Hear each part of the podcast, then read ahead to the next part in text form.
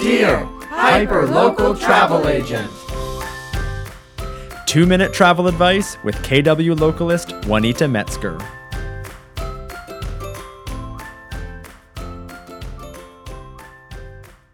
Dear Hyper Local Travel Agent. Indigenous issues are really important, and I've been following the Indigenous activism and news events for quite a while. I know a fair bit about colonialism, and I'm really trying to walk the path of reconciliation. But recently I've been thinking, I actually don't know that much about the Indigenous history of my own hometown.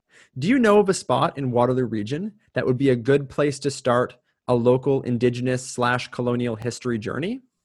Sincerely, Curious Settler. Yeah, this is um, this is a challenging one, partly because there's no one place in our community where you can start to learn all you can learn about Indigenous issue, issues and, and the Indigenous community in Waterloo Region. Um, but there are a few places to start. One thing I would encourage people to do is look up a biking tour, a cycling tour created by Kitchener Public Library um, that has landmarks around the region that are significant to Indigenous culture and related to Indigenous history within our region.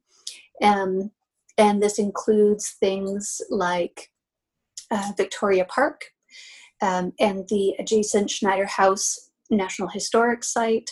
Um, it also takes you past some sites that were um, previous archaeological digs um, where a number of indigenous artifacts were collected.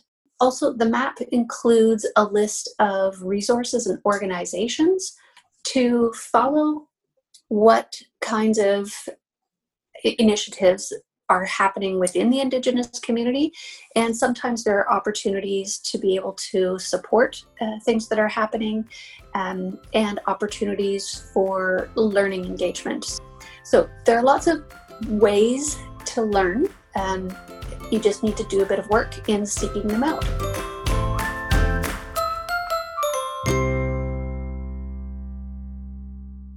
Dear Hyperlocal Travel Agent with Juanita Metzger.